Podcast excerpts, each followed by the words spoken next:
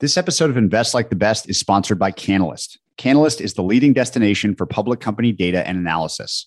Founded by a former buy side analyst who encountered friction sourcing, building, and updating models, Canalyst is now used by over 400 institutions, including the largest money managers globally, and by a number of guests on the show. With detailed company specific models and data on virtually every public company, Canalyst clients are able to ramp up faster, update models instantly, and incorporate the highest quality fundamental data into any workflow.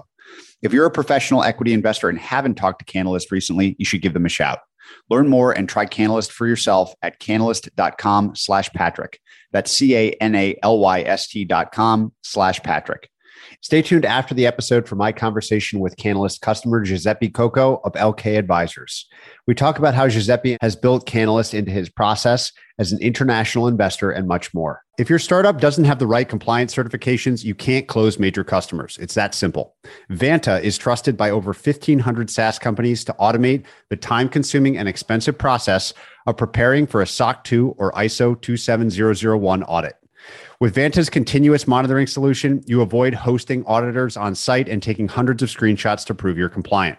Here's how it works. Integrate with your cloud provider and tools, check off items on your customized to do list, and let Vanta continuously monitor your security so you can focus on growing your business. Listeners can redeem a $1,000 off coupon at vanta.com slash Patrick. That's vanta.com slash Patrick. Hello and welcome, everyone. I'm Patrick O'Shaughnessy, and this is Invest Like the Best. This show is an open ended exploration of markets, ideas, stories, and strategies that will help you better invest both your time and your money. Invest Like the Best is part of the Colossus family of podcasts, and you can access all our podcasts, including edited transcripts, show notes, and other resources to keep learning at joincolossus.com. Patrick O'Shaughnessy is the CEO of O'Shaughnessy Asset Management. All opinions expressed by Patrick and podcast guests are solely their own opinions and do not reflect the opinion of O'Shaughnessy Asset Management. This podcast is for informational purposes only and should not be relied upon as a basis for investment decisions. Clients of O'Shaughnessy Asset Management may maintain positions in the securities discussed in this podcast. My guest today is Dmitry Balyasny. Dmitry is the managing partner and CIO of Balyasny Asset Management, otherwise known as BAM. BAM runs a multi strategy, multi PM model that aims to produce consistent absolute returns. Since its founding in 2001, it has produced only one negative year and become one of the largest firms of its kind. Please enjoy my conversation with Dmitry Balyasny. So, Dmitry, this is my first opportunity to talk to somebody that runs an investment firm structured and built like yours. There's lots of names for these. I think the original name was sort of the platform model, multi strat, pod shop. There's all these names that float around the professional investing community, and yours is one of the largest. Maybe you can just begin by giving me a little bit of the origin story of the firm. And I always love telling these stories in sort of like chapter headers, like what you view in hindsight as the key phases of the evolution of the firm because i know you focus both not just on investing but also on building the firm so give us that origin story with a few of those key waypoints along the way First of all, uh, thanks for having me on. Real uh, pleasure. I've enjoyed the podcast over the years. So it's an honor to be here. Origins go back to my origins as a trader and kind of thinking about how to build out business around trading. So when I started in the business, I started as a broker while going to school, but I really wanted to trade. But I was really got awful at trading and I was losing all the profits that I was generating as a broker, commissions I was generating in my own personal trading to such an extent that I, that I went broke when I was 23 and really figured out I needed somebody to show me what I was supposed to be doing. So I applied to lots of trading firms. I was hired into the Schonfeld proprietary trading firm training program. And it was really a good opportunity to kind of learn some structure, which was inherently missing in, in my trading. And so there was a good opportunity to learn from guys who have been successful for a long time. It was kind of an open environment where you could talk to people and just less of a formal program, but more where you can pick stuff up.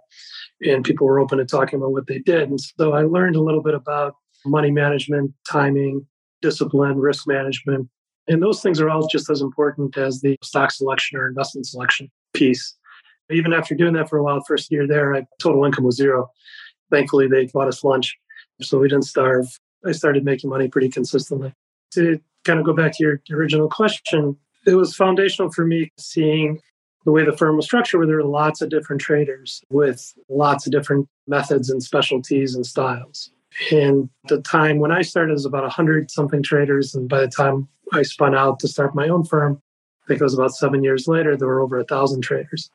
I grew up with the mentality of it makes sense to have lots of different types of risk takers because you have less correlation. You could attack different areas of the markets and have specialists in, in different areas. So it always made sense to me. The other thing I did at the time after having some success trading was I had the opportunity to help manage our internal uh, fund of funds portfolio, which invested in different hedge funds just with our own personal capital. And so that was also really helpful seeing how different firms were structured and who stood the test of time and who tended to uh, have lots of volatility in both their trading and their businesses. Doing that for a long time, it really further cemented my initial belief because the firms that we were invested with 10 years later, almost in all cases, were variations of a multi manager model where you had different risk takers, different specialties, different styles within the same firm. Those firms tended to be much more durable over time and much more scalable. Whereas the firms that were structured around an individual risk taker, even if he was fantastic, they had lots of volatility over time. And in some cases that paid for itself, in some cases it didn't. But when I was launching BAM and thinking about the type of business we wanted to build, we very much wanted to build a really uh, enduring, scalable institutional business that would do well regardless if I was trading well or having a good year or not having a good year. So there's something very firm over fun, to use a phrase that pops up here and again, where for this to be successful, you obviously have to do a lot of things well. You need great risk management, you need amazing recruiting, you need to be really good at incentives and thinking about holistically a portfolio level versus just your own book. These are probably very hard things, each of them that you try to constantly get better at over time. How would you describe the state of this platform model today? What differentiates good from great in the world of platform hedge funds in 2022, in your view? Just thinking about the industry, I kind of never understood why the hedge fund industry needed 10,000 hedge funds. Just from an individual wanting to hang up a shingle and try their luck, obviously the economics in a lot of cases make sense to try that, or certainly they used to. It's much harder today. But from an institutional investor perspective, the last thing you want is 10,000 options. So I always thought the industry would consolidate over time, and that's really accelerated over the last decade post 08. I would say even the last three, four years, it's accelerated again. I always thought it would look more like the private equity industry at maturity, where you have a handful of dominant firms that generate most of the institutional alpha at scale. And they have a lot of different offerings and a lot of different structure and a lot of investment talent. And then you have a larger number of specialized firms that tend to be smaller, but could be very good in different niche strategies. But you don't need 10,000 of them, but maybe you need a few hundred. And so in the private equity equivalent might be somebody doing, you know, middle market energy deals. The hedge fund equivalent of that could be somebody in a particular sector or a particular geography. I think that's where the world has been heading. In terms of how to get there, it's a very difficult model to execute well. And you can kind of see that by just how few firms have been successful. The folks that we competed with when we started are pretty much the same folks we compete with today. The number of institutional quality, enduring business models in this space, you can really count on one hand. And for the most part, they've been there for 20 years, or in some cases longer. So why is that? Because to your question, like you do have to get a lot of things right. It starts with the mentality of the founders and the management being a good investor and being a good trader doesn't necessarily make you good at allocating risk or managing other people's risk or hiring other risk takers. And in many cases, it's actually counterproductive. If somebody's fantastic risk taker, it's kind of like Michael Jordan wanting to pass the ball. Like it took a long time before he was comfortable passing the ball, but then they became really good. It's kind of the same thing with hedge funds. It's a huge shift from somebody to go to a model that's centered around particular investment process in a particular person or one team to having, you know, in our case, like we have 125 teams. So it starts with that mentality and really wanting to do that and buy into that and be comfortable allocating risk to people, which I started doing within my trading group, you know, 25 years ago uh, at small scale. But beyond that, once you're comfortable with that, then you really need to figure out what is going to be your competitive advantage. How do you get top talent to come work with you? What are you going to offer them in terms of economics and infrastructure and capital and investment intelligence, et cetera? And then once you have that nexus, it's like, okay, how do you actually get everybody to work together? How do you develop people and how do you manage at scale? So these are all different challenges that you run into over time. that makes it a tough model to do, to build out. Maybe you can just describe in some detail exactly how a firm like this multi strategy, multi investor group works in practice. So, if there's, let's just say, a pile of institutional or LP capital that's going into the firm to be managed by BAM, just describe the key ways that that capital is allocated, monitored, et cetera, internally because with 125 investing groups, it sounds like a ball of yarn and risk overlays and all sorts of infrastructure and trading become really important. So just describe how it actually works. If a dollar's going in, how is that allocated dynamically to that 125 team roster? We're structured by uh, business lines, by different strategy lines. Our largest allocation is equities, which you see 80, 90% of risk. Now is about 50% of risk. You'll have a management team for that strategy where they're responsible for helping to recruit, managing the teams, helping to allocate capital to that. And as an investment committee, we all collaborate on that, but you have a dedicated management team for that particular strategy. And then you have the same thing across other strategies. So our next largest would be global macro. So we have 40 global macro teams. It's about a third of our risk. And you have a macro management team that's responsible for the same things of monitoring and managing and allocating capital to those teams and so on and so forth across all the different strategies, you know, commodities, credit, quant, merger arb, et cetera. Within each of those, then you have specific capital allocation and risk limits to each of the teams. And so for each strategy, you'll have a general box that we work on as a partnership and as a head of that particular strategy team to figure out what does that box look like. And we always innovate and optimize it every year a little bit. But what do you want it to look like? In terms of what kind of risks do you think people have skill at taking? How much capital do you want to allocate to that? What other kinds of risks are you comfortable with and at what amount, et cetera? So like in equities, we want it to be, you know, very close to market neutral, very close to sector neutral. We want to minimize factor risks just to have a little bit so you don't spend all your time worrying about hedging it out, but you want to maximize idiosyncratic risks and minimize the factor risks. So what does that equal to in terms of position? Might be a 50 position portfolio, or maybe for a large team, it might be a 100 position portfolio, 50 longs and 50 shorts. And then you have uh, the same things across all the different businesses, designing that optimal box that people will operate within. And then you have to customize it a little bit. You might have some things work well in the US, but don't perfectly translate to Asia, for example, or the difference between a relative value rates trader and a more directional macro trader within the macro business. Like maybe you have to modify kind of the box a little bit. But it starts with that. And then you do the same thing across the risk team. So you have a large risk team, and then they have specialists dedicated to monitoring all the individual strategies and making sure that everybody's kind of within their risk constraints. And then the more valuable function, once you can do all that, is you want to help people get better over time.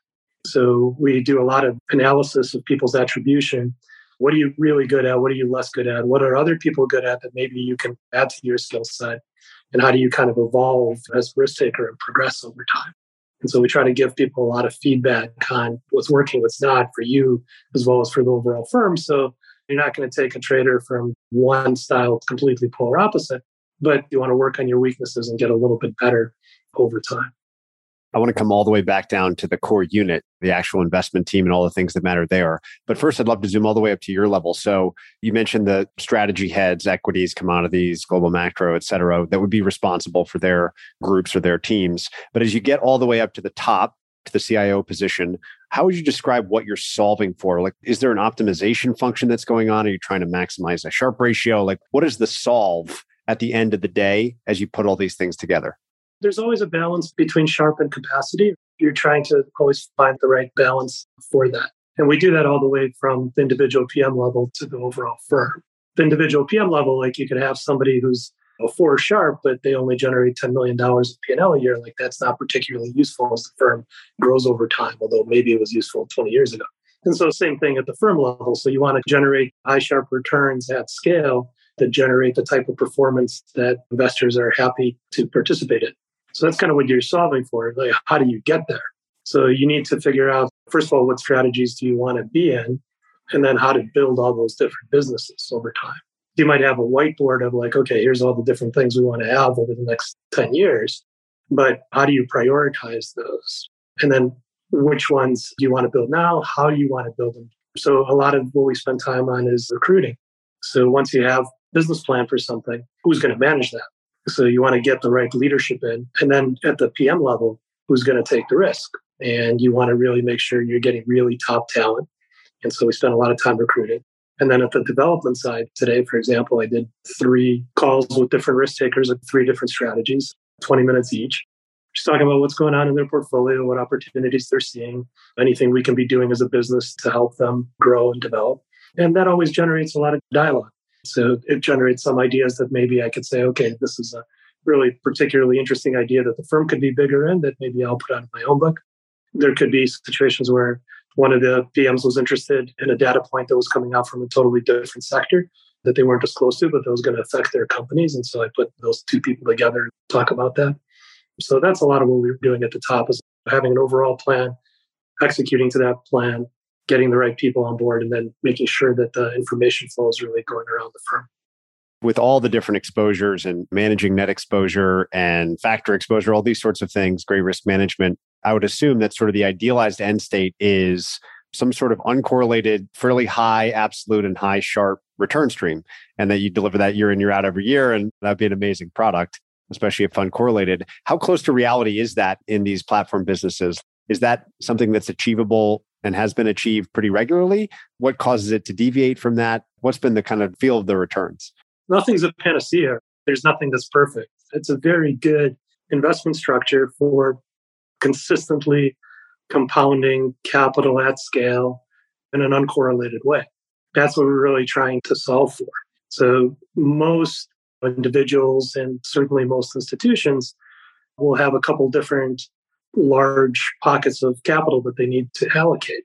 And the vast majority of things that you can allocate to are correlated. They're correlated to the economy, they're correlated to the general risk and market environment. And so, whether you're investing public or private, whether you're investing long only or long short equities or credit vast majority of things, you had like every investment strategy on the board, like 90% of them would wind up correlated to kind of the overall economy. So when we're trying to put together a market neutral product that's really uncorrelated, that's designed to fit a particular need. You have years that the equity markets are up whatever 25% and you might be up 15 doesn't necessarily mean you did a bad job. And by the same token, the following year, if the equity market's down 20, you still might be up 15 if you did a good job. That's really what you're solving for. How closely can you get to that? Certainly very challenging to do. And there's periods where it's very difficult to drawdowns just like anyone else. But in terms of the consistency of the strategy, when you're able to do it across lots of different asset classes and you get to a scale where you do have really diverse risk takers, it's pretty consistent. What kind of leverage is common in this model to put on on equity on underlying cash and that's put into the firm? How's that managed? We look at things on a volatility adjusted basis. Using our largest fund as an example, we try to run to like a maybe a 7% annualized vol number, plus or minus one or two. If you can um, put up a two Sharpe on that, right, that's a pretty good return. Now, the leverage it takes to get to that is a function of the market environment that you're in. If you're in a really volatile environment, then you don't need as much gross leverage because the moves you're getting are very large. Whereas if you're in an environment like you had, you know, three or four years ago where it was very low volatility, it was really difficult to have enough leverage to get to the target vol levels that you'd like to get to. But I would say in general, if you were to look at the equity business, it's a little bit higher than your typical single manager long short funds, but it's not tremendously higher. And when you account for the diversification of risk taker and diversification of underlying positions, we'll have thousands of positions in a very diverse portfolio and a very low amount of factor risk. The, the actual realized volatility of those books in many cases is lower than an individual portfolio that might have a lot less leverage, but it will have much more concentration, much more tilts, and it will wind up realizing a lot more volatility. So when you look at these things on a vol adjusted basis across strategies, you can compare how much risk do you want to take in equities versus macro or macro versus commodities or credit, et cetera, because you look at them all in the same type of way. And so we want to have very consistent allocations across individual risk takers with a particular range. So if we have, say, a very senior risk taker in equities who's had very long, consistent track record with us, and we have the same type of person in macro, for example, we want them running roughly similar allocations. I think now's the time to zoom down into that world of the individual risk taker. And one of the things I was most excited to ask you about is the management of incentives. It's maybe like an oligopoly. There's you, there's Citadel, there's Millennium, there's maybe a few others. But as you said, you can count them on one, maybe two hands. And not just there, you're also competing against people starting their own firms and working in other places. So just tell me everything you've learned about incentivizing talented risk takers in the investing world. I think the most important thing is you really want to try to ascertain somebody's psychology coming in. It's difficult to do, and you can't always have huge conviction in it up front. Sometimes you can if you spend enough time with the person, if you have a reference from other people in turn. But certainly over time, as they're with you for years, you certainly get a pretty good sense of somebody's psychology. And you want people who are really looking to build a business within a business and are really looking to have a long term career and have the right psychology aligned with that. So, this is a very difficult job mentally. There's periods where whatever you're doing just completely doesn't work. Maybe something's broken in the process, maybe not. Maybe it's just the market is very difficult for what you're doing during that period. There's a lot of management issues where it's not individual risk takers. Almost everyone we have is managing a team. So some of the larger portfolio management teams might be in double digits of number of people. That's a lot of people management that you have to deal with. Usually it has difficulties at the same time that you're having investment difficulties. You have to be very mentally strong and very mentally committed that this is what I want to do long term. This is the place I want to do it. I really want to build a consistent business. I'm willing to sacrifice shorter term optimization for kind of long term optimization, whether that's spending time hiring quality people, mentoring them, developing them. That's really important. Whether it's managing drawdowns where you need to reduce risk at some point if things aren't working. And so you just need people that have that mentality and are really bought into that. Otherwise, you wind up with the stereotypical clashes of risk taker versus management, which we really try to avoid.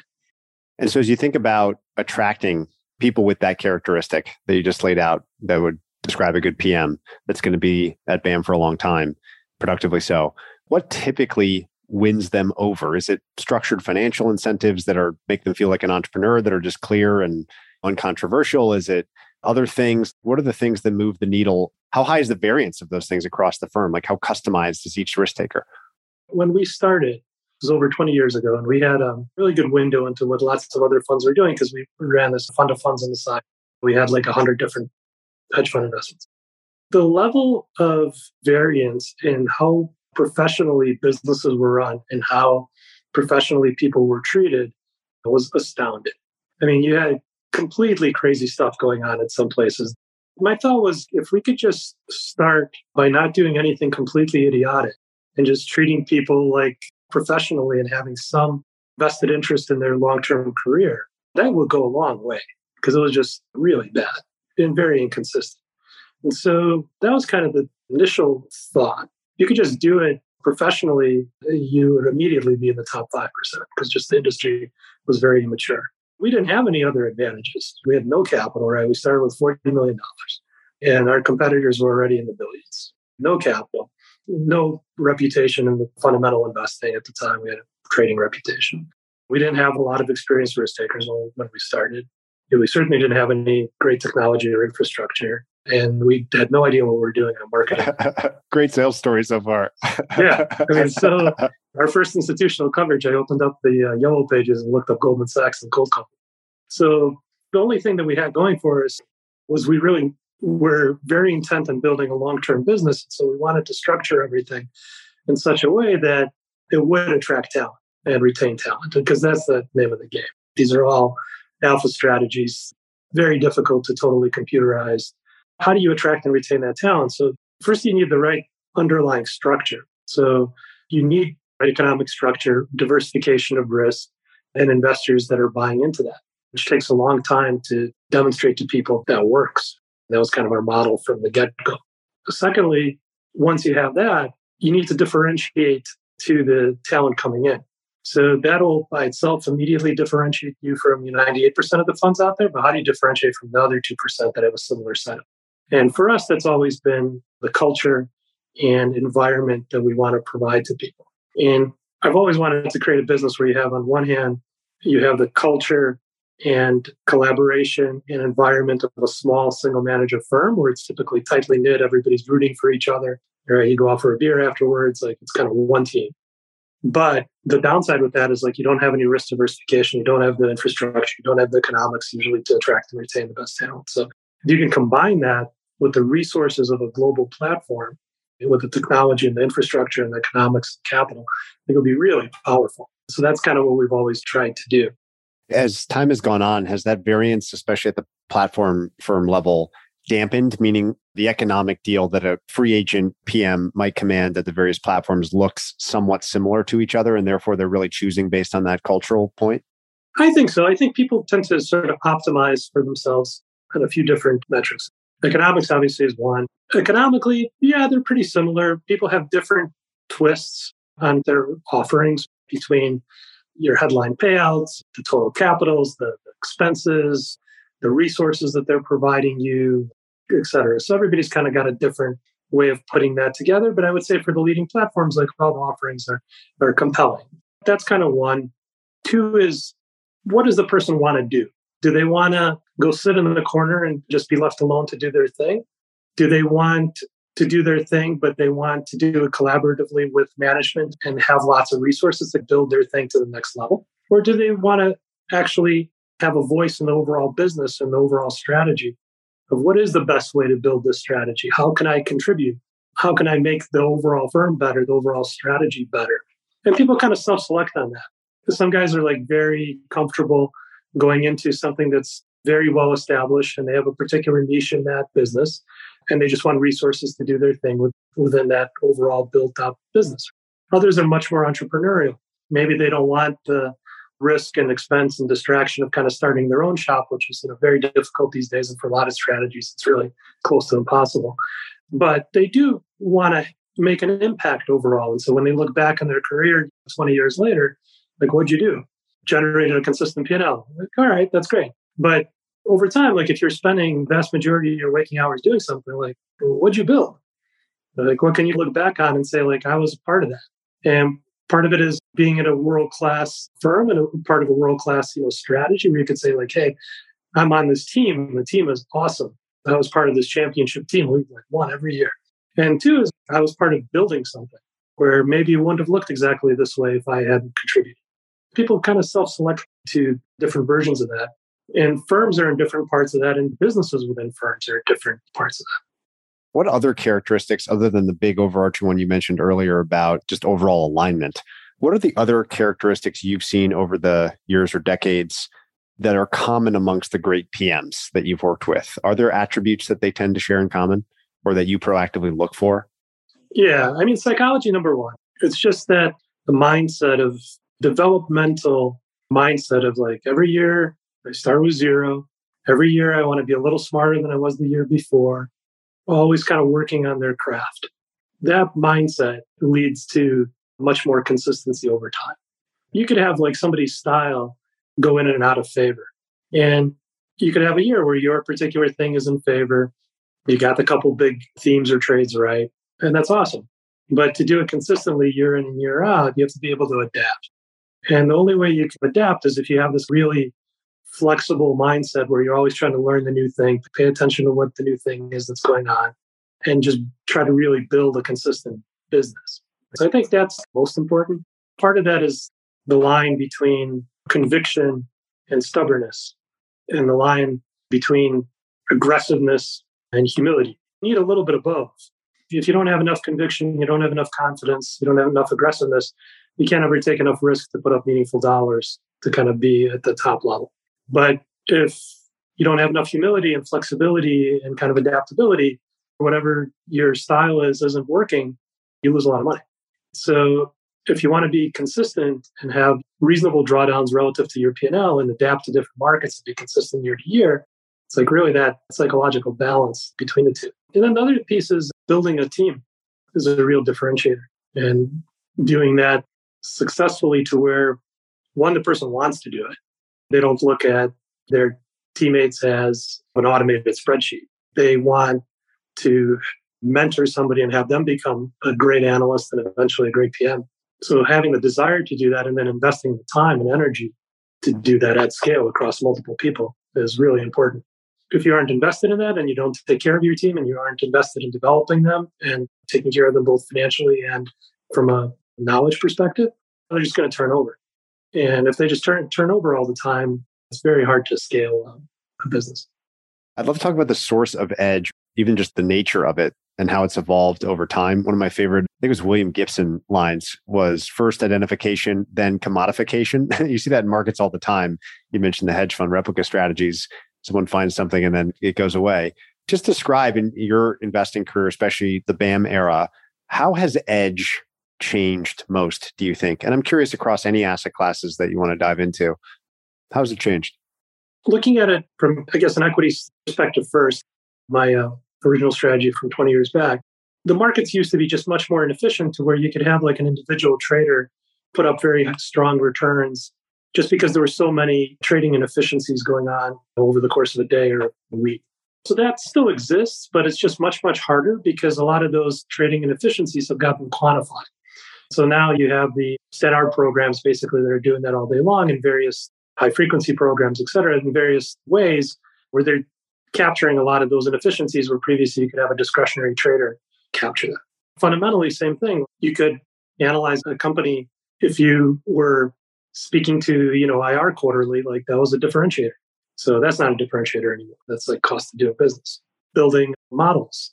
I remember when we are interviewing PMs and they said, well, build my own models. And I said, wow, really? Is that worthwhile? Like, certainly wasn't commonplace because there was enough inefficiency that you didn't need to do it. And then all of a sudden, as more people started doing it, you did need to do it. And of course, now today, everybody builds their own models. You know, the use of data and technology. So we're offering Python classes, for example, internally.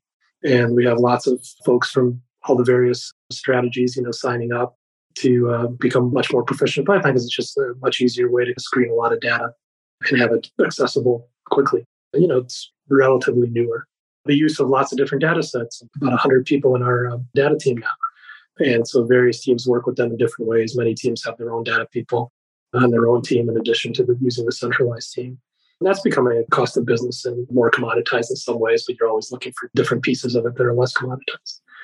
Trading infrastructure, where five years ago, even I would say, having really good software at the trader's fingertips that would break down real time all of their exposures and factor risks and concentrations and tilts in a really useful way uh, was pretty rare. We've iterated ours a number of times and now it's really good.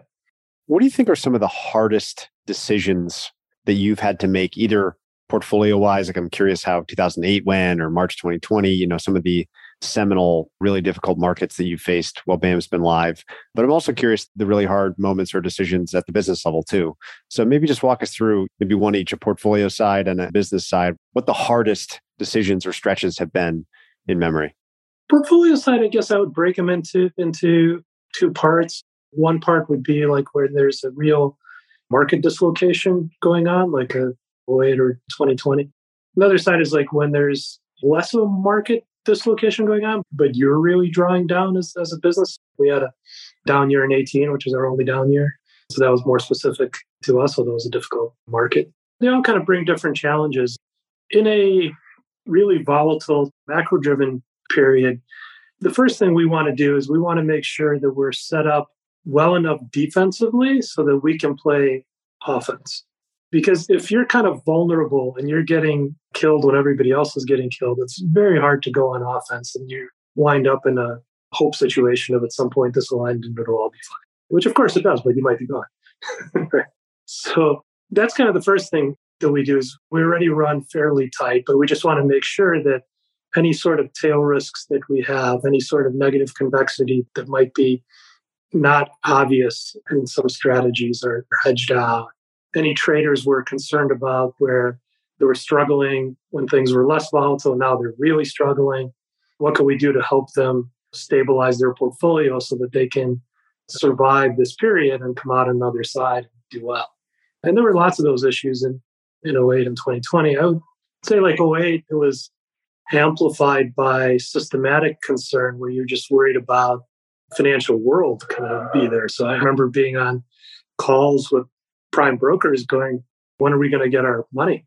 Which was a real concern at the time because you, you just didn't know if they were going to be able to meet the margin calls. The CDS for prime brokers was going through the roof. We went to cash Q4 of 08, or largely to cash, just because we were concerned about the systemic environment and the RV trading, which is most of what we do, whether it's macro or equities. Nobody really cared about the differentiation of between this stock and that stock Q4 of 08. So made a good decision to go to cash, but then it was actually like worrisome, like were you actually going to be able to get the cash. We had some nervous days waiting for wires to come, which thankfully they eventually came. So that was amplified just as a going financial system concern. Like the other issue was we wound up slightly profitable that year and the fund, but we were rewarded with 50% redemptions. We chose not to gate people. Lots of investors needed their money. And then we had like business issues worrying about you had to pony up money and make sure that you can help the business survive. We certainly don't want to be laying off productive risk takers or business people. Uh, the AUM went down. We had to kind of step up, and we've had to do that a number of times over the years and fund those deficits for periods of time. 2020, we were in a much better place, like as, as a business with much more solid capital and great investor base. And we were doing well trading wise.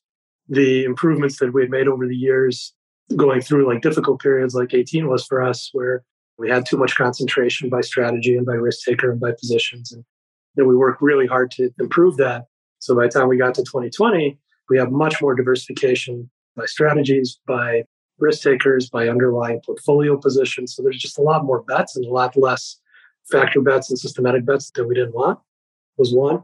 And then two, was really helpful from the cultural and communication sense, like everything that we've always talked about being valuable for having a seat here it's not just about what's the economics on my P&L. It's also like, what's the place where I can actually generate the most P&L? And part of that is the collaboration across teams, the intelligence that you get of what's going on in the macro environment. That really paid off in 2020 initially with intelligence with, with the healthcare teams and understanding what was going on with COVID. And then the understanding of what was going on in macro and with the Fed intervening by the communication across macro teams.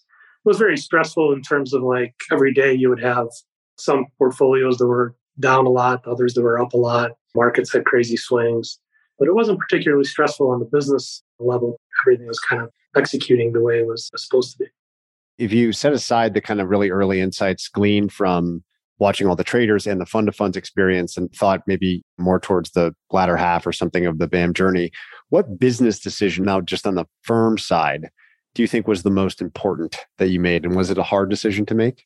The most important early decisions were one, you having the right founding management team. I've had the same two partners on the business side for 20 years. Investing in that up front, I think a lot of hedge fund managers, when we talk to guys who are interested in starting their own fund and they kind of walk us through the economics, like a lot of times it's about I can get somebody to manage the business side for, you know, for this amount of money and it won't be that impactful. And so therefore I'll be better off with the management fee. And it's totally like the backwards way of looking at it, in my opinion. So we didn't have any management fee. We started off just trading prop. And so everybody's compensation was just our expense. But even with that, we really invested in management from, from the start. And that's been hugely um, impactful over the years. And I would say the mistakes have also been on that side where we didn't invest in management of particular strategies or particular functions like risk at a senior level like early enough. And when we did, that combined with the core management team and, and PMs we already had really took us to the next level. And then the second thing is the right foundation for a fund. Like if you have a standard fund structure and you have lots of risk takers, there's just not a sustainable model because at some point somebody's going to make a lot of money and somebody's going to lose a lot. If you can't pay the guy that just made, you're constantly going to have a revolving door of talent, of the profitable talent. And you have to be able to pay people market rates. So how do you do that? That piece specifically, like what is the setup? Yeah, if you have a top PM, In the old days, he could certainly start a fund. You know, today maybe he could start a fund, but he could certainly go somewhere where he could get a payout that's very similar to starting a fund. If you're not doing that, there's no way you're going to retain top talent over time. Those two things, the right economic foundation, not compromising that, and then investing in management and really valuing that part of the business is really important. It must be really difficult to manage the short side of the book in recent years. It just seems like so many stories of insane volatility amongst heavily shorted stocks. And just I've heard from other hedge fund investors more and more that shorts are just a sort of balancing basket to take net exposure out and less and less about generating alpha on the short side. Walk me through the progression of how you've, as a firm, thought about shorting, especially more recently. Ours hasn't changed that much. I think that the basic thought process that you hear about short selling is flawed.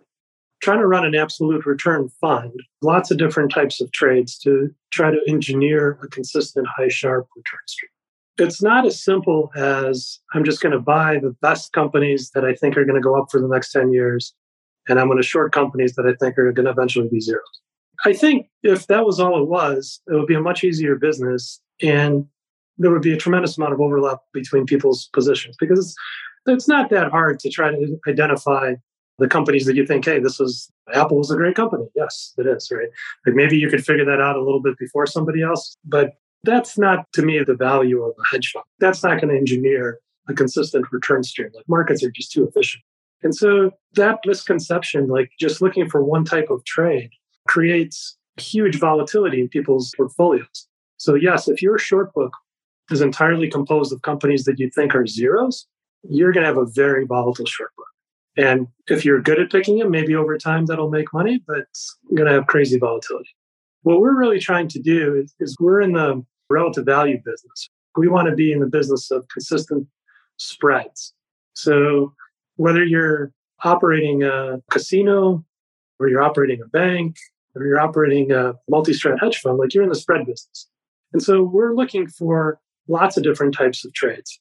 And you're looking for outperformance between your longs and your shorts. And so you're going to bucket things in different ways.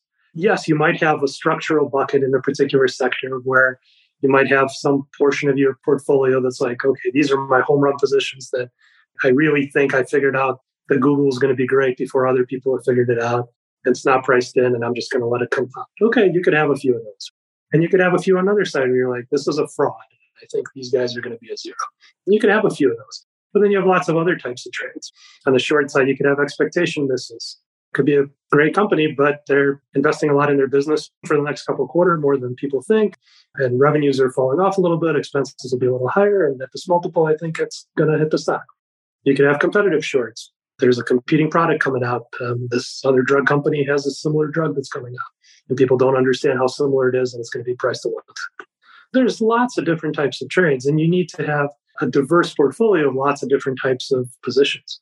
And so you try to minimize these exposures that either you don't have much skill at predicting or the skill is very low relative to your skill at other stuff. Your skill at predicting for a typical fundamental PM, their skill at predicting like how a company is going to perform over the next quarter or two relative to similar companies is pretty high. If they have an investment process that's designed to do that and they're following a pretty tight group of stocks and they're following them very closely, really understand their business models, they should be pretty good at consistently predicting that this company is going to outperform this company for the next quarter or two and constantly reevaluating that and rotating their portfolios. Their skill at predicting the company that's going to hugely outperform over the next five years, they might have some skill at that, but it's certainly going to be lower. It's going to have a lot of volatility in. In addition to the world of shorts, the other variable that seems to be important for this business model and has changed a lot recently is interest rates. In what ways do interest rates affect this style of investing and how do you think about them? In general, the higher rates are a positive for a couple of reasons. One, it tends to uh, correlate with higher levels of volatility. You want some volatility. So, like the worst environment for us if there's like nothing going on. If there's nothing going on and there's very high correlation between stocks and between themes within different asset classes, like it's very hard to make much money. And you don't want to run a tremendous amount of leverage during that period to compensate because that could change. And then all of a sudden, you got too much leverage in a difficult period. So that's the worst. So anything that's away from that, which higher interest rates help with that, is helpful. More volatility is helpful. Secondly, for some of the strategies like macro trading, the largest part of macro trading is trading rates. And if rates are just all locked at zero and there's no difference between the paths of various central banks, you know, very hard to make much money. And that's the environment that rate traders were in for a while. And now it's kind of the opposite of that. So you have a lot of rates volatility. You have various paths for various central banks. And you could do all kinds of different trades. You could do curve trades, you could do directional trades, et cetera. There's just a lot to do. And so that helps. From a leverage basis on equities, it doesn't really matter because you're always paying the spread and you're always levered. So your spread that you pay the prime broker between your long and your short doesn't change. The level of interest rate overall goes up and down, but you're just paying the spread. So it doesn't really affect us from that side. What's your view on the opportunity set in the world of private investing? Obviously, it's been another huge trend here venture, growth stage, more traditional private equity. What have you done in this area and what excites you? What doesn't? So, this is something that we started working on five years ago that I wish we would have started 15 years ago, but we really like the strategy for a couple different reasons. Number one, it's it's a good strategy in its own right, even if you had nothing else, because just the trend is companies stay private longer. The trend of technology growth creating most of the value in markets, I don't think is going to change. It could certainly change this year, but I don't think it's going to change for the next 20 years. So the ability to capture that by investing in the best companies during the best part of their growth curve, you have to invest in privates in order to uh, uh, to do that because now by the time they come public, they're coming public, you know, hundred billion dollar valuations in some cases. Maybe it'll go to a billion, but you certainly missed a lot. That's by itself. But secondly, for us, it's super synergistic. The synergies between the public investing teams and the private, both for sourcing and diligence of the private companies, but also to help understand the companies they're investing in on the public side and the competition that's coming down the pike for those and who's taking share, who's winning share, losing share. Like that's super important. Tech, it's becoming more important in healthcare and, and other and consumer and other areas as well. And there's a lot of synergies with our equity capital markets business where we're very active participants in new issues and, secondaries and financing. So there's a tremendous amount of investment synergy there. So it's a really attractive area. The problem with it is if hedge funds are competitive, like ventures, next level, because hedge funds, at least you can compete for talent and that's super competitive, but it doesn't matter how good you are, you can go and buy Google. Whereas in venture, you can't just go invest in Snowflake they're private because you showed up. You need to overcome the negative selection on sourcing, which is really, really difficult. When we started like five years ago, what's going to be our edge and business plan to eventually be able to do that because you have to be invited into the best companies to invited to invest. And we started doing it in a few different ways. Like one, we personally started investing with lots of different early stage venture funds so that we would be a client, not a competitor. And we would have some deal flow from following their companies and seeing which ones are breaking out and already having a relationship, that fund and that manager and that company in a lot of cases. Secondly, we started a conference where we invite our hedge fund people and combine them with really top VCs, top founders, and put together various panels on data and healthcare research or cryptocurrency and fintech. And you'll have panels of public guys, private guys, you know, investors, founders, management teams. And we started that five years ago. It's become a really big draw at the top conference people want to go to. Those two things have created a bit of an ecosystem. The third thing that's really important is you need a dedicated team. Over the last couple of years, we've built out a really top privates team that's solely dedicated to that strategy. And then work hand in hand with the public teams. So when they're diligencing a company and they want to understand the potential exits and valuations, public competitors and strategies, we can get people who are expert in that particular niche of the market from the public side as well as from the private side and put them together if we like it to talk to the company. Where they really see the value that our guys can add? You kind of need all those things. I think people who are jumping into it without having an edge on the sourcing side and without having like really experienced dedicated teams, it's very, very difficult to compete unless you're just, you could be in a hot market where everything goes up and like over time, that's very difficult to compete in. My thought is always like if we could bring to bear the strength of a really institutional public investing firm with all the intelligence that that has, like we have close to 300 people in equity research if you can combine that with really dedicated top-notch private teams and a proprietary sourcing network over time, like it's not going to necessarily be in day one, but over time, you can really build a top-notch business. In what ways was your thinking or your mind most shaped by reading Ayn Rand? it was certainly shaped, but my feeling like reading Atlas Shrugged when I was in college was getting a much more sophisticated articulation of things that were in the back of my mind, where you always kind of thought, like, hey, looking at the world in this manner makes sense, but you couldn't really articulate it in a philosophical and moral way. And she obviously does a fantastic job of taking that and putting it into a uh, coherent, logical, philosophical framework. And then on top of that, the books are super fun to read. And so you can get through a thousand page book and not want to put it down. I became a fan of that. Try to help out with Ayn Rand Institute over time, who sponsor a large, I think it's the largest essay contest in the, in the country for high school uh, seniors with large prizes based on their essays. Atlas Shrugged and found that. What idea do you think she most got right? And then I'd also be curious if there's, you know, a major idea that maybe you think she got wrong. I don't know anything major that she got wrong, it's, or at least I haven't figured it out. The major idea I think that she got right is basically that capitalism and individual achievement is not just economically the best system, but it's morally the best system, and they're morally and economically self reinforcing. That's kind of the thing that's missing in a lot of the dialogue that you hear in the press and in politics. It's always trade offs. If it's done correctly, with a focus on long term success and achievement, there's usually not much of a trade off. The right course, it's not necessarily easy to figure out, but if you spend time on it, it's usually logical and you can usually figure it out. You're from Ukraine originally. I'm curious what this episode of history has felt like for you as an American, obviously, that lives here, but obviously vested interest and deep personal roots in that part of the world. What's it been like for the last several months? Yeah, I was born in Kiev and best trade my parents ever made, which I uh, thank them for uh, immigrating when I was six or seven years old. You know, it's been horrible. It's just a very sad, very, very sad situation.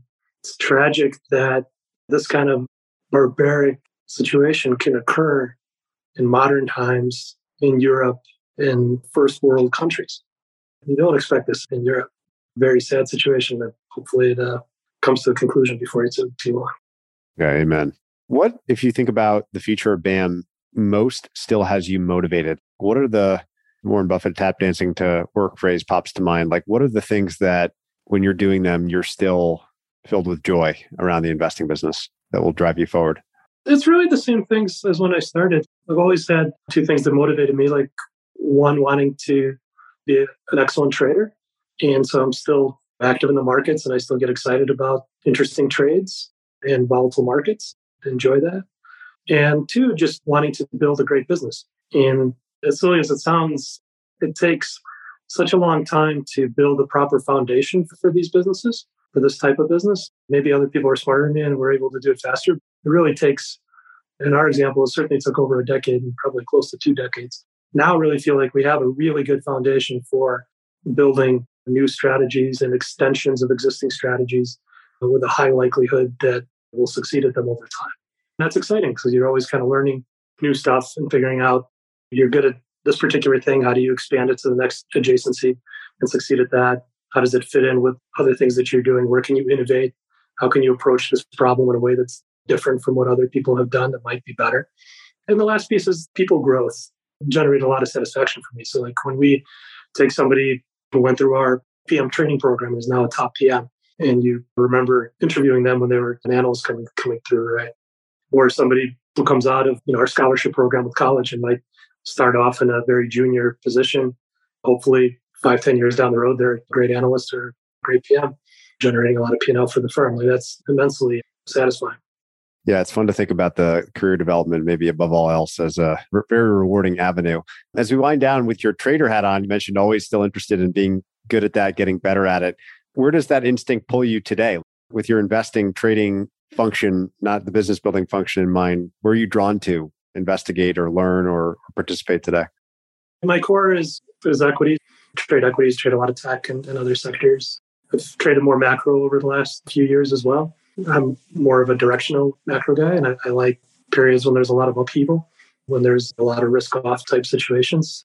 I'm drawn to that because one, I like it and I'm good at it, but two, it's also a really good diversifier for the firm. We always want to be in a position of strength when you look at monthly numbers or quarterly numbers for people. And a lot of times they might look pretty consistent, but like, what was the mark intra month? would the alternative have been if the market didn't come back? So, like 2020, if the Fed didn't intervene in March, what would your month end number have been? That type of environment is where I tend to get pretty aggressive and try to really uh, make a difference. When things are uh, pretty calm and, everybody's doing well, I'm still involved, but I could spend a lot more time on business stuff and trying to grow the business and recruiting and things like that because we have 125 other teams that are doing well. Do you have a most memorable personal trade of all time? I have a most memorable miss. that works too. when uh, the mortgage subprime short in 08, we were researching it and I was really attracted to the uh, symmetry of shorting subprime and it made sense, macro stuff that, that we were looking at. But we were hesitant to do it as a firm. You know, we were much smaller. It certainly wasn't in our mandate that we would ever talk to investors about that we were going to trade subprime. We didn't have the kind of internal expertise on that. And in retrospect, I should have just put it on. And if it didn't work, it didn't work. Deal with that. Didn't have enough confidence from an institutional business mindset to do that. So we invested, you know, personally with, uh, Paulson in that and did great. And we had a great external hedge fund investment, but could have been a home run for the fund and for our clients. So the takeaway from that always is like there's always a balance between making sure you have competency in something and enough expertise that you should be risking your money and your client's money and not doing willy nilly. But you have to have enough also conviction and ability to take risk when when you do see the opportunity, even if it's different from something that you've done before. You might not do it at the same scale that you're doing businesses that you've been in for a long time, but you have to kind of get involved right, when you see something. And so we've tried to uh, do a better job over the years of straddling the right balance between them. Across the major asset categories you described at the beginning, do you have a sense for in what order they'll be affected most by data, artificial intelligence, modeling, things of that nature in the future? Everything becomes more and more quantitative every year. It's hard to say precisely how it's going to look 20 years down the road. So, what I try to do is just make sure that we're always on the leading edge of that as much as possible. My personal view is as long as markets are made up of people where the majority of flows are discretionary, it's very hard to totally quantify that. The further out your timeframes go, the harder the quantification becomes. So obviously the high frequency trading firms, you can certainly quantify millisecond trading and that works much better than, than people doing it and it's a great business. But the further away you go from that, if you're trying to do private tech investing and there is no data, you have uh, you know person in a business plan. That's kind of the opposite end of that. Like you really need people to understand and research and have a view. And stock picking or macro trading is kind of in between those. You constantly have to invest in the data and automation and improving your infrastructure and giving your, your teams you know better and better tools all the time to, to do that. So like last year we, we hired over 100 people in tech. I think this year we'll probably hire 200 people in tech there's an insatiable demand for constant tools, whether it's risk tools, trading tools, research tools, et cetera. So we always want to be providing that. But for the further the strategies go from a time frame perspective, the harder they are to kind of fully automate. Dmitry, it's been so much fun hearing about a very unique brand of investing firm. Like you said, there aren't many of them. Our first chance to explore one on the show here. So I'm, I'm so appreciative of the time and insight. I ask everybody the same traditional closing question What is the kindest thing that anyone's ever done for you? I'll take my parents out of it. They've done lots of kind things for me. A memorable one that, that really made an impression on me when I was a kid, I was doing door to door sales. I think I was 12 or 13. Fairly miserable job, door to door sales. But I was walking around with my bag of stuff that I, was, that I was selling. I wasn't selling much that, that particular day. This guy um, calls me over. Amazing, somebody called me over. Maybe he wants to buy something. So like I run over, start showing him all my stuff, and he's like, "No, no, kid, stop, stop! Like I don't want to buy anything." I was like, "Oh." He's like, "But I really like to see a young person working hard." And he gave me twenty bucks. Simple as that. And so that really made an impression on me, and you know, kind of reinforces that there's a value in the hard work just for the sake of hard work. If you can do that over time, eventually it'll work out. Really cool. A unique answer. I haven't had one quite like that. Dmitry, uh, real blast. Thank you so much for your time. My pleasure. Thanks for having me on. Next, you'll hear my conversation with Canalyst customer Giuseppe Coco of LK Advisors. We talk about the good, the bad, and the ugly around proprietary models and how Giuseppe has made Canalyst a key component of his investment process. So, Giuseppe, I think the place to start is with the concept of a deep economic model on a business. You've got a, a, unique background in banking where I think you spent God knows how many hours building complex models. And I'd love to just begin there. Just talk us through your early experience building models, sort of the good, the bad, and the ugly. Yeah, so you know, we started out investment banking, which is very much on the on the private side, and there obviously you have a lot more information, and so you can go in a lot more detail. So you would look at the models that we were building for deals were frequently 20, 30, 40, 50 tabs, thousands of lines long, only like to get to a very simple output. And, you know, you would spend hours just changing this, changing this, updating this. It would literally take forever.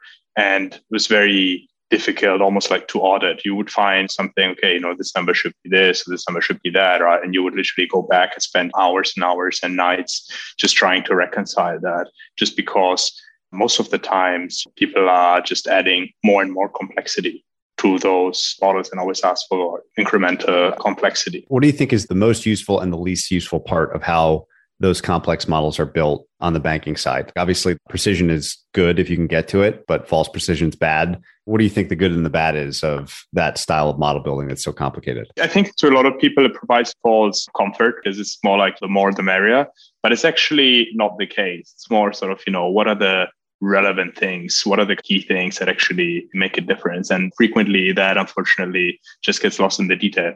On the good side, to be frank, I don't think there is actually much because think of a solution like Canalyst, which the first time I opened a Canalyst model, I was amazed by the level of detail and precision that they could get basically into their one tab models. I was totally amazed by that, that it was even possible. You know, till that point, I mean, that that hasn't even crossed my mind that it was really possible to build such a detailed and sophisticated yet simple model in a manner that they do. If you think about those early days and what Canalyst does, or when you first encountered it, what did you like about the service when you first encountered it? Like, what did it replace for you? And because you didn't no longer have to do those things, what did it open up or unlock for you with your time? When I first started on the buy side, started out building sort of models manually. My former boss asked me, you know, to build out like models manually into this and that. I mean, obviously, and then, you know, obviously like your work basically piles up. And I mean, it just takes hours. It can easily take a few hours until, you know, if you, know, want to potentially even like three weeks, depending on the degree of complexity, to build a proper and running a fully integrated model for, for any of the companies. What Canalyst does is basically condense all of that process. So it's as simple as downloading, you know, any PDF file just from the internet, and you have the whole model there with all the relevant KPIs with all the relevant drivers so you can overlay basically your inputs. I think from all the tools I have been using on the buy side and I'm using today, it is the one that reduces friction the most. Giuseppe, I'm curious, where did you first hear of Canalyst? Funny enough, I actually heard about Canalyst on your podcast in an ad. And Amazing. You know, it was one of those evenings. I was at home listening to a podcast, and like, you know, I heard automated models, auto updating. I was like, oh my god, this is this is exactly what I need. And I'm curious if you've interacted with others in the investing industry too that are using it more and more. Like, are you seeing more colleagues or even competitors or friends using it too? Is that part of the growing network of it? Here in the UK, my previous firm, I started using it and our team started using it. And then, you know, a team that was sitting like next to it was like, okay, hey, what are you guys doing? You know, how, how are you doing this so fast? You know, and then they started using it as well. So it became sort of viral. And then when I joined here, so our CIO, funnily enough, you know, when we first met, we talked about it. It's like, you know, hey, this is an amazing solution which I'm using as part of my process. He was like, oh yeah, he's ex Fidelity. One of the Canalyst founders is also ex Fidelity, so he had it very much on the radar, and you know, it wasn't even a discussion to get up and running when it when coming here. Maybe just talk about your day to day life at LK Advisors. What exactly is it that you are doing? What is the daily workflow so that we understand how it slots in? Depends on the time of the year. Currently, you know, we're going into earnings season. So what we're doing right now is lining up our numbers across the models for the companies that we're holding, seeing where our estimates are, and then obviously that's just like preparation work at the moment.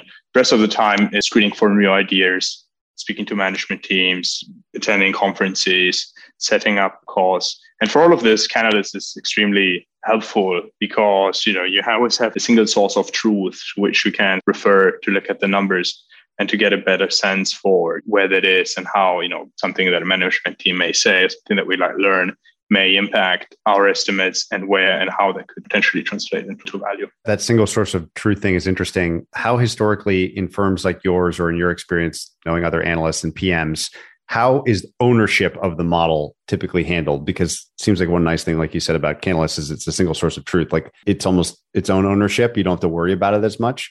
But how, in the absence of something like Canalyst, are models typically shared and responsibility for them shared between teammates? maybe like even going back to the previous experience, I think generally in finance, and I think most people will agree that models are sort of viewed, the, uh, the model on a company, on a deal, whatever it may be, is sort of viewed as the holy grail. The numbers that people use to base their estimates on of value.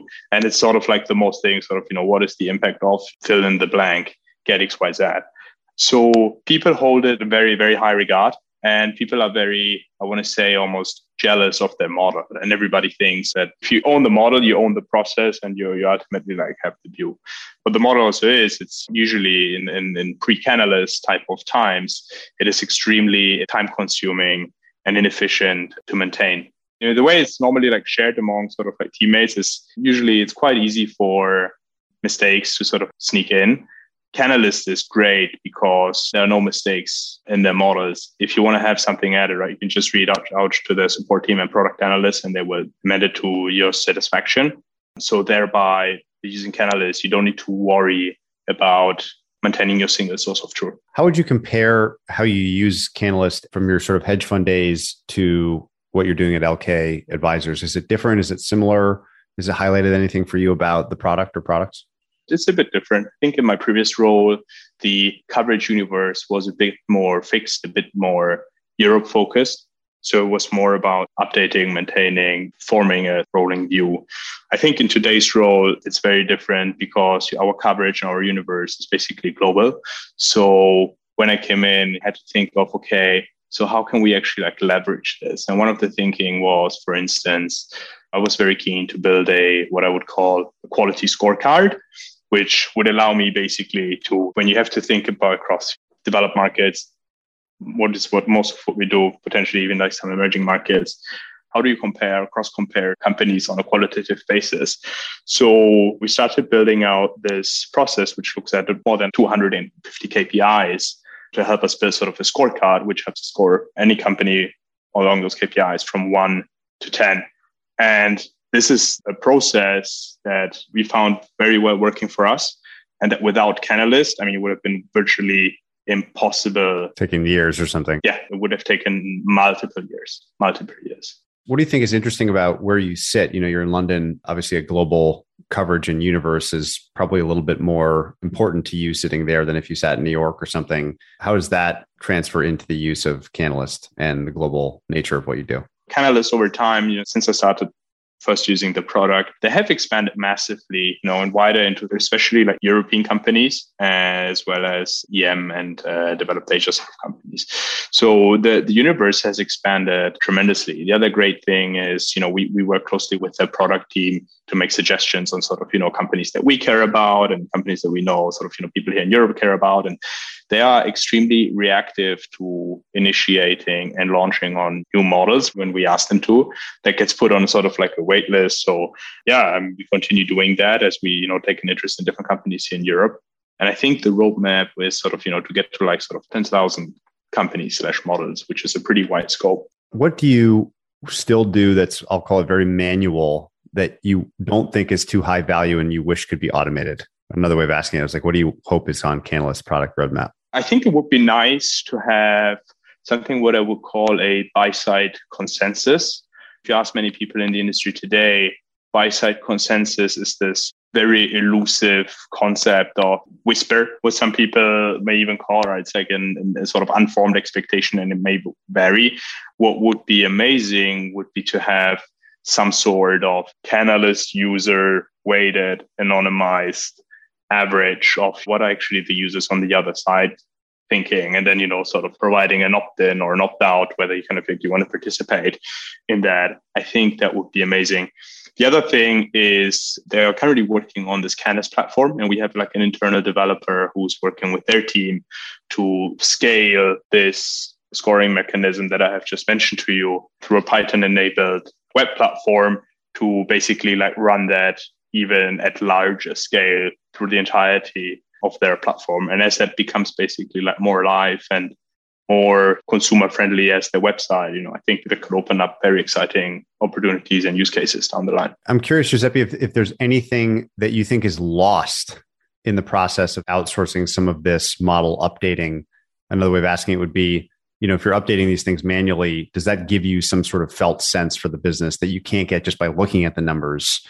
And do you think that's worth it at all? I mean, obviously you're a big Canalyst user, so I, I can guess your answer, but I'm just curious whether there is a downside to I'll call it outsourcing some of this manual work around updating the models? I think the first part is that once, you know, when I, I remember when I opened my first Canalyst model, you see all these things and it's more like, okay, how does this work? Right. You would click an introduction. It's like, hmm, you know, I like it. Do I trust it? And I think it's more when you have your sort of, you know, the companies that you know and you follow them and you have a sense for the history obviously you know you need to look at the numbers and you just anecdotally get a feel for what it is but i think the beauty of Canalyst is, again I mentioned, right? So you open a Canalyst model, there are five tabs, and they have these like beautiful summary sheets. And I almost find it a lot easier to just look at those trends and get a sense for how something has performed, what is driving X, what is driving Y.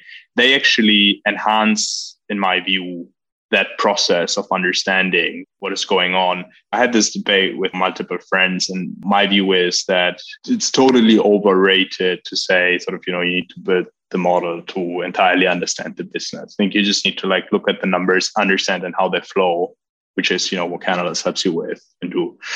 I think the other thing that I found super helpful that initially wasn't as intuitive is their custom templates. So Canalyst has like standard templates for an LBO, a DCF, comps, all these like usual things. We have our sort of proprietary process of how we look at things, how we value things, the scorecard that I've mentioned to you. So we spent, we invested, you know, a decent amount of time into like building our own templates that correspond to our process that work exclusively on the Canalyst platform. Once we scale it, we put in that, you know, it incrementally helps us understand and make sense of a business and why we can, you know, continue to comply with you know, how we do things and how we think about things. Awesome. Well, Giuseppe, thanks so much for taking the time to do this today. Really interesting career arc that you've obviously done a lot of modeling. So, a great set of experience to understand why this is valuable. Thanks so much for your time. Thank you. If you enjoyed this episode, check out joincolossus.com. There you'll find every episode of this podcast complete with transcripts, show notes, and resources to keep learning. You can also sign up for our newsletter, Colossus Weekly, where we condense episodes to the big ideas, quotations, and more, as well as share the best content we find on the internet every week.